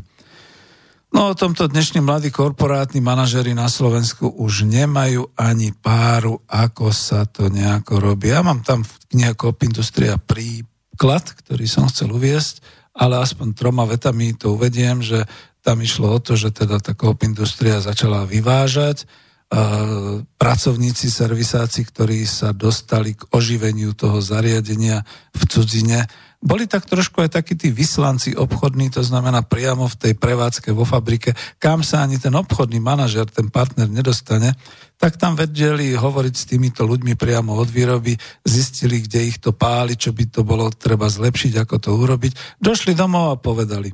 Tak následovala hneď ponuka na ďalšie práce, na ďalšie zariadenia alebo podobné veci. A takto sa to rozvíjalo. Toto, o tom je ten zahraničný obchod. To není ako dneska si mladí mileniáni myslia, že akože hodím to na e, Google a niekto sa chytí chytať rybičky v sieti a podobné veci. Takže toto. No ale to zásadné a to najdôležitejšie je treba povedať práve teraz. V tomto schematickom znázornení motora ekonomiky sme si už povedali, že vláda, a teda štátny rozpočet, má dnes iba príjmy od obyvateľstva, teda z domácnosti, alebo od podnikov. To sú tie dane a poplatky. A veľmi málo od finančného trhu, iba ak si požičia, čiže tam to skôr spláca, peniaze dostáva iba vtedy, keď vydá štátne obligácie, čiže zadlží sa a vtedy dostane hotové peniaze na svoj štátny účet a môže s tým robiť. Aj preto sme nakoniec stále viac zadlžení. Aká je naša dlžoba, aby sme si to tak oživili? Mhm. Okolo 42 miliárd eur. No, tak to nesplatíme len tak ľahko. A zrazu sa tu nachádza piatý podsystém, a ten je zahraničný obchod, ktorý v podmienkach globalizovaných svetových trhov a nadnárodných korporácií za dobrého organizačného úsilia dokáže pri koordinácii činnosti vlády, vlastnej podnikovej sféry, pretože to nemusí byť nutne štátny alebo národný podnik, ale môžu to byť e, súkromné firmy, a pri koordinácii od občanov, subsystém domácnosti, dokáže vytvoriť finančné príjmy do štátneho rozpočtu. A to tým, že štát poskytne priestor pre podnikanie v zahraničnom obchode, zagarantuje určité štátne záruky, možno finančné, možno zmluvné záväzky ako vláda, umožní podnikovej domácej sfére vybehnúť nad trhový priestor republiky a na danom teritóriu a na danom trhu mu umožní z vlastnej produkcie inkasovať mimoriadne obraty, mimoriadný príjem zisky, z ktorých má štát viac daní. Dokonca pokiaľ ten obchod zahraničný uskutočňuje sám štát, štátny podnik, tak má mimoriadný príjem do štátneho rozpočtu. No a to som tu písal, že to by teda liberálov rozhodilo. No a toto je, toto je ten základ. Čiže znova to zopakujem, formou nástroja subsystému zahraničného obchodu dokážeme zorganizovať vlastné firmy, vlastnú výrobu, vlastný finál, dokážeme to preniesť na zahraničné trhy, ale nie všeobecne, lebo ľudia si myslia finančné trhy, zahraničné trhy a tak ďalej. To sú jak tie mraky tam hore, kde si v podnebí. Nie, to musí ísť o konkrétny trh a o konkrétne e, potreby e, toho konkrétneho odboru, ktorý je tam v zahraničí. A tu sa práve dotýkam toho, vidíte, to mi práve teraz jazyk nahral, ako sa hovorí, že ako to teda prakticky robiť. A ja som dal proti otázku, lebo niekto mi to aj tu písal na klub národospodárov, že je to síce pekné, sú to síce pekné teoretické slova, ale ako to máme v praxi robiť? No, než to všetko poviem, a to by možno bola ďalšia dvojhodinovka, nám dám proti otázku. Učia sa vôbec dnes naši absolventi ekonomickej univerzity a ekonomických fakult, čo sú to za analýzy pre podnikovú sféru, také tie analýzy, ktoré patria medzinárodnému trhu, to znamená identifikácie hodnototvorných činností, zostavenie hodnotového reťazca pre podnik fungujúci na zahraničných trhoch. E, učia sa štruktúrálnu analýzu odvetví pre podnik s jeho výrobnou náplňou ako prispôsobiť hodnotový reťazec podniku, ktorý je základným nástrojom pre rozpoznanie a určenie konkurenčnej výhody na mojom trhu a s mojimi tovarmi. Lebo toto sú predsa všetko základné analýzy, ktoré treba lúskať z prsta. A je to predsa v moderných učebniciach obchodných stratégií a ja to tu nazvem. Obchodné stratégie, napríklad e, konkurenčná výhoda. To je Američan Michael Porter, ktorý E, dokonca aj v češtine je tá kniha Konkurenční výhoda. Mal som tu čest sa s tým blondiavým pánom e, zoznámiť a hovoriť ešte, keď som bol na British Open Business School v Británii. Má ešte lepšiu knihu, ktorá vyšla tiež v češtine, nie v slovenčine, volá sa Konkurenční strategie. Od toho istého e, pána Michaela Portera a z neho možno marketéri poznajú iba tie matice E, kde sú znázornené teda tie psy, dojné krávy, hviezdy, otázniky, ale nepoznajú tú štruktúrálnu analýzu odvetvia, v ktorom predávam, alebo e, strategické rozhodovanie, čo má podnik robiť v zahraničnom obchode, na ktorých trhoch, aby bol efektívny, aby bol úspešný aby teda naozaj pracoval s tými pojmami ako psi, dojné kravy, hviezdy, otázniky. To sa používa len v súčasnosti na súčasný obchod ako biznis všeobecne, ale nie na zahraničné trhy. No, toto všetko chýba, lebo marketingová komunikácia je síce pekná vec, kreativita sloganov je úžasná ako poézia, A hlavne pre televízne reklamy, ale to je, to je všechno, soudruzi, co ovládate? Nic víc nevíte? No to je obrovská bieda. Ja som si sem dal taký príklad. príklad Baťu a jeho slávnych predajcov obuvy v Afrike a v Indii. Určite to poznáte, ale tak venujem tomu povedzme 4 vety. Vyšle Baťa nádejného obchodníka do Afriky, posiela e, späť telegram, že je tu strašne horko, všichni jsou bosy, písek páli, není co prodat, stop. Baťa ho odvolá, pošle tam Honzu z malej dedinky, niekde tuto od Zlína, s tým, že ho poprosí, prosím ťa, ale pozri sa tam poriadne na to, to, to sa mi nejak nezdá. No a tak Honza ide do Afriky, je tam na púšti, hovorí, písek páli, to, tož pravda. E, všichni jsou bosy, tož taky pravda. A když se mi obul do našich plátenek, všichni výskali od radosti a dávali mi za to, co jsem chtěl. E, prodej je možný. Pošlete stá tisíce páru šlapek. Takže takto sa obchoduje. A to je ten príklad, kde obávam sa, že naši manažéri, marketingoví a vôbec obchodní manažéri toto všetko nevedia. Takže toto je tá zúfalosť. Prakticky teda, ako by mal podnik exportovať svoju výrobu a či vôbec? No samozrejme, že teda, keď je to náš podnik, e, štátny, národný, v súkromných rukách, družstevný a tak ďalej, on predsa je už na trhu. Je tuto na domácom trhu dokonca v rámci Európy prekračuje celkom elegantne a bezproblémovo cez Kauflandy, Teska, cez všelijakých partnerov, cez internet naše štátne hranice, takže hovorí si, aký má báječný zahraničný obchod. Viete, kedy začína zahraničný obchod v skutočnosti fungovať? Vtedy, keď zrazu zistíte, že máte opakovan, opakovanú výrobu, že máte opakované objednávky a tieto objednávky vám po výrobe, po nákladoch prinášajú dodatočne väčšie a väčšie zisky.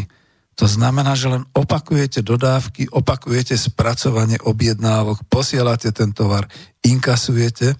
A mne sa páčilo také slovičko kedysi dávno, keď sme sa to ešte na Inštitúte zahraničného obchodu učili, je takéto americké slovičko airborne. To sa používa, že spadlo z neba, používajú to na paragánov a tak ďalej ale aj profit je airborne. Profit, ktorý padá z neba, pretože až takú zásluhu už potom nemáte, keď sa to opakuje a keď máte teda trvalý obchodný vzťah s tým zahraničným partnerom a vyvážate to do zahraničia. Na vaše domáce prostredie to prakticky nemá žiadny vplyv. Vy len zvyšujete výrobu, E, povedzme, musíte robiť nejaké kvalitatívne zmeny a tak ďalej. Od, to je, od toho je ten hodnotový reťazec podniku, kde si teda prispôsobujete určité technické, technologické, možno aj kvalitatívne a všetky takéto požiadavky tým svojim zákazníkom, ale vy dostávate No airborne, proste padá vám to z neba, padá vám príjem z neba a vy sa čudujete. Na Slovensku sa nedarí, neviete to predať, máte problémy a tak ďalej, ale v tom vašom exporte, v tom vašom zameraní na tých teritóriách, teritóriách, tak sa to volá, na tých trhoch, kde ste na tých teritóriách, vám to ide skvele. Dosahujete výborné výsledky a ani o tom doma nikto nevie. Tak by to malo byť. Toto je v skutočnosti ten efekt zahraničného obchodu. A teraz si predstavte, povedzme aj dnes v tejto chvíli to robí, čo ja viem, desiatka alebo stovka podnikov na Slovensku, ale o tom ani nevieme. A ďalšia vec, o toto je, keď hovoríme o motore ekonomiky Slovenska, o motore ekonomiky národného hospodárstva, o tom podsystéme zahraničný obchod. Zaveďme to systémovo do ekonomiky, aby to fungovalo. Prestaňme sa už tváriť tak porevolučne, už je tomu 30 rokov, že obchodovať vedia všetci. Nevedia všetci obchodovať. Keby všetci vedeli obchodovať, ešte stále tu máme Československo, máme tu životnú úroveň ako vo Švajčiarsku a nemuseli byť celé tie 30-ročné cirkusy so všetkým, ako to tu prežívame. Ale toto nie je záver, to ešte som nechcel ísť do záveru, takže takto to je, no, to je... Hm. A teraz ešte takéto veci, že teda podnik to až tak zrejme nepotrebuje, lebo to by musel investovať a podobne. Má teda podnik radšej šetriť a nezaoberať sa nejakým blbým zahraničným obchodom, jak to tu vypráva ten pán Zajac Vanka a podobne. Veď sú tu trhy, trhy Európskej únie. Kľudne, za rohom máme nákupcov Kauflandu, Ikei, Baumaxu, všeliko, aký tovar mám, takým to predám z a hotovo. E, v podstate Európska únia to sú oligopolne a monopolne uzamknuté územia nadnárodnými korporáciami, kde moc tým tovarom ako neprejdete, pokiaľ nie ste nejaký subdodávateľ, máte blbú obchodnú pozíciu len ako subdodávateľa. Najbližšie susedia, keď prekročíte Európsku úniu, sú Ukrajina, Bielorusko, Ruská federácia a povedzme naozaj túto štáty Západného Balkánu. E, Ruská federácia, Bielorusko takmer embargované. Ukrajina je veľmi nestabilná platobne nespolahlivá. Sú tam podniky, ktoré ešte nevedia, čo budú. Je to podobne v privatizačnej agónii, ako to bolo u nás. Do Ázie sú to už tisícky vynaložených kilometrov, a to aj v nákladoch na prepravu a podobne. Podnik sa obzerá bezmocne, jeho obchodníci, keďže sú tlačení robiť biznis, tak to potom šuchnú ten svoj tovar na listinu niekde do Ikei, do Baumaxu, do Teska, do Kauflandu a nestarajú sa. Hovoria si, to som si zaexportoval. Vyškolených ľudí podnik nemá, ako taký človek e, robí analýzy a nebisnisuje od prvého dňa, tak to som sa ja preškolil a zistil som. E, mám to tu vôbec spomenúť? mám robiť hambu obchodnému riaditeľovi, inžinierovi, tuším Michalovi Hanudeľovi z akciovej spoločnosti IMET AKE ložiska tu v Bratislave. Vrátil som sa z Trensu, veľmi úspešný exportér. Dal mi za úlohu urobiť obchodný plán pre ložiska na Ukrajinu a na takéto. No ale jemu sa nepáčilo, že ja nebiznisujem Jemu sa nepáčilo, že hneď v priebehu prvého týždňa som nejaké tie eurička nezarobil nejak, cez internet nejakej pani tuto z Malaciek a nejakej inej pani tuto niekde, že som im nepredal nič, lebo ja som si robil prieskum trhu, robil som si analýzy, tak jak sa to v zahraničnom obchode robí. Predložil som svoj obchodný plán na pekné peniaze, kľudne to tak poviem, no a on ma vyhodil. Uh, Možno, že ten pán Hanudeľ prežil v Imet Ake, pozdravujem ho. Ak niekto počúva, pretože to je o zahraničnom obchode, pozdravujte ho. Ale predpokladám, že bol natoľko lenivý a natoľko neschopný, že už tam dávno nie je. Boh vie, kde je, niekde inde. No ale tu nejde o to niekoho urážať. To je, to je len to, že spolu s e, tými manažérmi, nepoučenými a nekvalifikovanými padá samozrejme aj ten obchod. Ja mám ešte ďalšiu takú ukážku, aby sa len ten pán Hanudel nehneval. Príde taká kríza. Kvôli embargu je nedotiahnutý, prípadne stopnutý kontakt, kontrakt na nejaké zlievanie a výrobu kolajnic široko rozchodu pre železnice. Viete čo, to malo byť, e, mal byť takýto kontrakt, respektíve bola takáto šanca, pretože mala sa široko rozchodná posúvať až cez Ukrajinu, až po Vieden. To ešte bolo pred tými, alebo už počas tej krízy 2014. No na tom padol oceliarský podnik Oceliaren Strážské, pretože tam tiež boli nejaké problémy vôbec teda so surovinou z Ukrajiny a s nejakými takýmito. No a na tom padol aj výrobný závod RCC Prakovce na východe Slovensko. Nevedeli si dať rady. Nepoznali trhy. Mám tam spolužiaka, ja to kľudne otvorene poviem. Maťka Bavolára vraj minulý týždeň zbili nejaký, e, neviem aký, tak ako neviem, čo ja riskujem, ale kľudne poviem, že ak môj spolužiak, čo vlastnil RCC Prakovce, si povedal, že už bolo dosť toho zisku a nemal chuť ísť do nejakých nových investícií, a do nejakej straty chvíľkovej, tak pod zámienkou toho embarga na ruské trhy a to je zrušenia toho projektu, tej širokorozchodnej, zrušil aj výrobu, poprepušťal ľudí a mal pokoj. To sa fakt tam nenašiel žiadny konštruktér, ktorý by rýchlo, hoci aj cez noc, na tom CAD-CAM systéme písičku alebo na 5D dneska dal návrh na železničné rozchody. Povedzme, vyberem si niekde z trhu, analizujem a poviem pre alpské lanovky alebo čínske horské dráhy.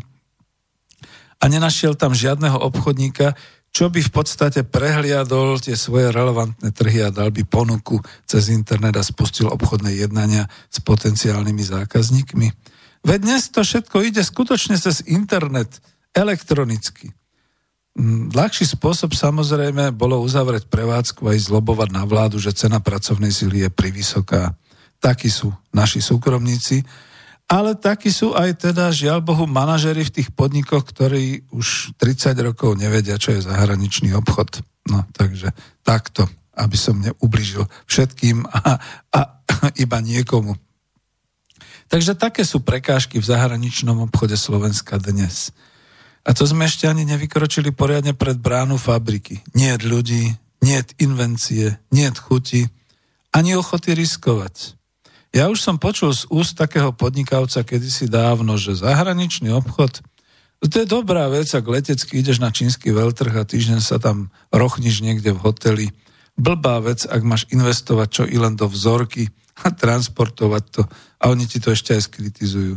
Tak to sú našinci, to sú podnikavci. No a niekoľko teda ešte takýchto vecí by som povedal, ale dám tú pesničku lebo som ju slúbil a tento raz nám už Miluše Voborníkova tak eroticky neunikne. Poďme na ňu.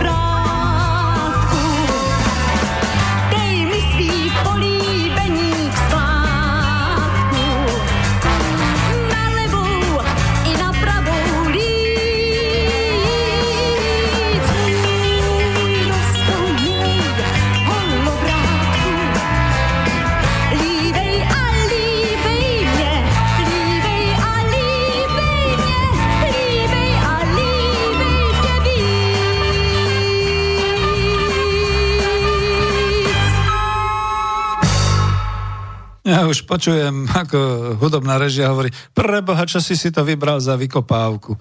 No, Miluša Voborníková v tom čase v 70 rokoch nebola žiadna vykopávka, bola to skutočne sexy hviezda e, československej pop music. Na druhej strane si predstavte, že keď robila túto reklamu pre jabloneckú bižutériu Jablonex a spievala sa táto pesnička šli kde na tých veľtrhoch a podobne, tak bolo to zamerané presne na tie arabské krajiny, bižutéry a takéto veci. Neviete si predstaviť tie tržby v zahraničnom obchode, aké sa dosahovali. No to je len ukážka, že sme to vedeli aj v marketingu, aj v takýchto veciach, takže mladí, ako neplačte, e, máte sa čo učiť ešte od nás starších a ja prejdem teraz už naozaj do faktografie, lebo aj toto mi bolo vyčítané. Takže Tasr píše, Za január až marec roku 2019 sa v porovnaní s rovnakým obdobím minulého roku zvýšil celkový vývoz tovaru o 7,8% na 20 miliard 644 miliardy eur a celkový dovoz o 6,9% na 19 miliard e, 19, 19 miliard 671 miliónov eur. Čiže 20, milió, 20 miliard 644 miliónov eur a dovoz na 19 miliard 671 uh, milió, miliónov eur. Eh, už sa to až blbo číta. No a teraz ako ja to chcem okomentovať, pretože toto bola správa z 9. mája tohto roku z TASR, že už toto tvrdenie by nás malo trknúť, ba priam tresnúť do čela. Štátny rozpočet Slovenskej republiky sa pohybuje niekde v kvantitatívnom vyjadrení 18,9 až 20 miliárd eur. Ja som to aj niekde mal zachytené, aký je štátny rozpočet Slovenskej republiky za tento rok. E, teraz to budem robiť, takže k, vydržme, kým to nájdem ak to teda tu mám niekde. A mám to, takže dobre, hneď to aj poviem presne. Takže ukáž ho. Dobre, dobre. A, a celkové príjmy štátneho rozpočtu na rok 2019 sú definované sumou 15 miliard 497 miliónov 653 878 eur. Toto je štátny rozpočet vlády Slovenskej republiky na rok 2019. Teraz, keď to zase dám dolu, tak si pozriem, že tých 20 miliard 644 eh, miliónov eur to je to je iná sumička, že, a to je len za 3 mesiace. To znamená, že ten obrovský vývoz za 3 mesiace roka, a čo z toho má štátny rozpočet? Vidíte, tu je tá krížová skúška správnosti. Štátny rozpočet z exportu nemá takmer nič. A ak má, tak veľmi málo. Je to len v tých mzdách, odvodoch, prípadne v nejakej dani z hospodárenia tej prevádzky, tuto a podobné veci ako to, že v tomto prípade nie je štátny rozpočet obohatený hm, aspoň o nejaké tie 10% mesačne a tak ďalej. Neskutočné sumy. Toto je naozaj. Čo tam teda ďalej píše? Celkový dovoz tovaru do Slovenskej republiky sa zvýšilo 6,1 na 6,855 miliardy. Saldo zahraničného obchodu bolo aktívne v hodnote 342,6 milióna eur teda bolo nižšie ako v rovnakom období minulého roku. Informoval o tom štatistický úrad Slovenskej republiky v predbežnej správe. Aby ste rozumeli saldo zahraničného obchodu, to je ten rozdiel medzi dovozom a vývozom. V tomto prípade sme výborní, pretože máme aktívne saldo, čiže vyvážame viac ako dovážame. Ale teraz, keď to rozparcelujeme na jednotlivé odbory a jednotlivé povedzme odvetvia, tak v polnohospodárstve je to presne v potravinách naopak. Saldo máme vysoko pasívne, pretože dovážame všetko, čo sa luskne okolo nás, lebo my už nevyrábame a nemáme, alebo ani nemôžeme vyrábať a v tejto strojárine túto zachraňuje práve ten automotív až z 50%.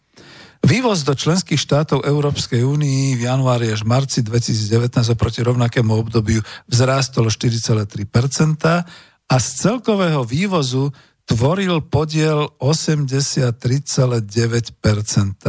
Čo? Vývoz do členských štátov Európskej únie, čiže ten bezcolný a ten, ktorý niekedy ani nepodlieha daňovým a podobným veciam, 83,9%. No ja to považujem za horšie, ako keď bolo RVHP a keď nás kritizovali, lebo dnes pri tomto exporte nemáme často tržby, ak ide o takých tých cudzích investorov, a navyše štát Slovenská republika a jeho finančný systém musia pri vývoze vracať peniaze. Áno, to sú tie vratky z DPH firmám. lebo tie akože úspešne realizujú tržby v zahraničí, čiže toto je stále tá zvyk železná košela prevzatá ešte zo socialistického v hospodárenia, že dobre, tak akože keďže to realizujú v zahraničí, tak ich odmeníme tým, že tam sa neplatí dan z pridanej hodnoty, to je iba na území Slovenskej republiky, tak im to vrátime. To je blbosť, pretože toto sú všetko firmy v majetku cudzích investorov, ktorí ten export robia, takže čo im vlastne vraciame? Odmenujeme ich. Vývoz do nečlenských krajín Európskej únie v januári až marci 2019 oproti rovnakému obdobiu minulého roku vzrástol o 30,8% a z celkového vývozu tvorí podiel 16,1%. Dobre počúvate, síce vývoz vzrástol, až skoro o 31%.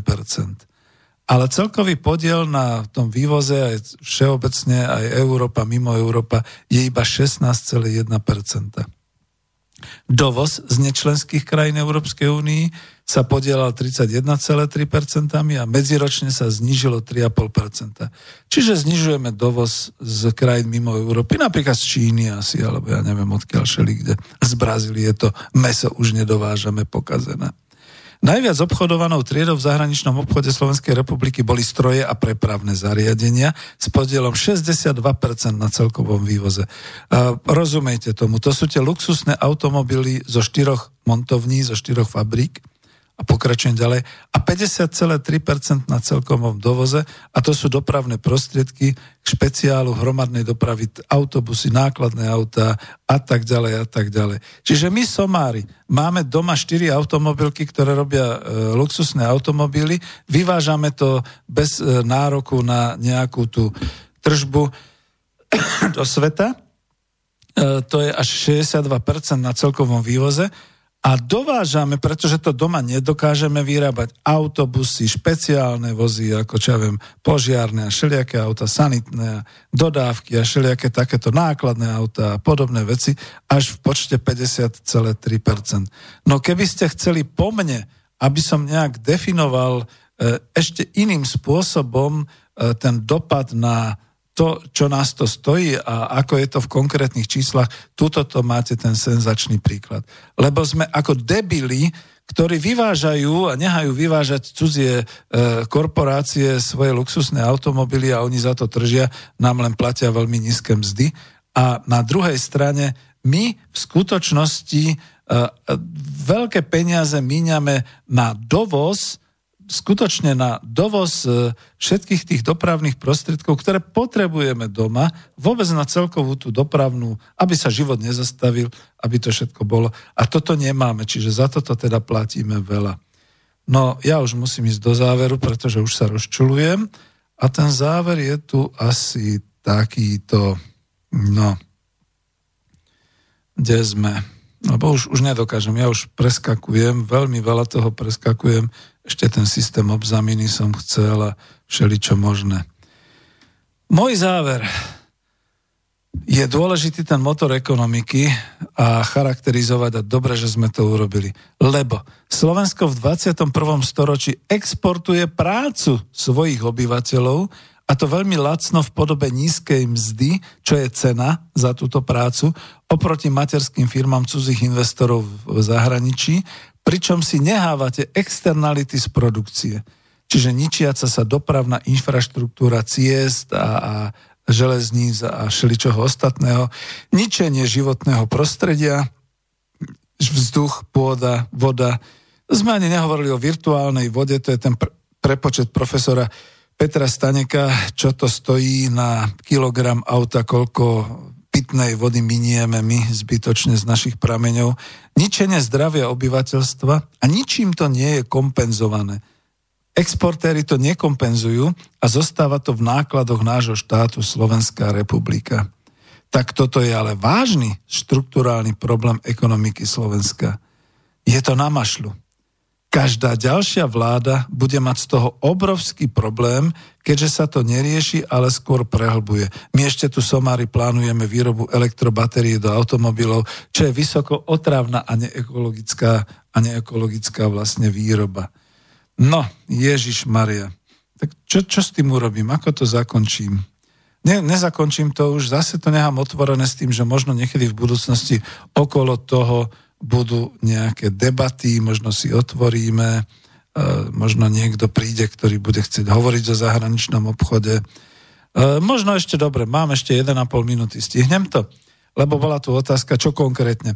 My tu dnes zahraničný, zahraničný obchod naozaj nemusíme riešiť na legislatívnej úrovni zákonodárneho zboru a tak ďalej. Nie do čom. My tu potrebujeme vo vláde.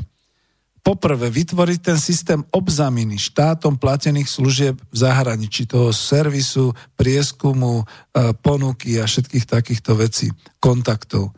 Potrebujeme založiť aspoň jeden, ak nie viacero, podľa rôznych odborov štátny podnik zaoberajúci sa iba exportnou, respektíve zahraničnou obchodnou činnosťou s právomocou robiť generálneho dodávateľa v tých e, strojoch, zariadeniach, investičných celkoch a podobne. A po tretie, potrebujeme vytvoriť systém slovenskej finálnej výroby prenikajúcej na zahraničné trhy. Niečo, čo sme mali a o čo sme teda prišli. Po štvrté, zabezpečiť financovanie investičnej priemyselnej činnosti pre prienik slovenskej produkcie na zahraničný obchod a na trhy. Schválne nehovorím svetové, pretože my vieme presne tie trhy pomenovať, keby sme to chceli. Dnes by sa napríklad celá produkcia Kalexu kľudne tých chladniček zmestila niekde v Indii či v Afrike do jednej jedinej krajiny alebo do jedného zväzového štátu, keby sme to tak zobrali. Páni, ja končím. Stihol som preste povedať, čo potrebujeme a niekedy na budúce dovidenia, do počutia. Už tam asi dajú len nejakú tú našu znelku. Do počutia. Táto relácia vznikla za podpory dobrovoľných príspevkov našich poslucháčov. I ty sa k ním môžeš pridať. Viac informácií nájdeš na www.slobodnyvysielac.sk Ďakujeme.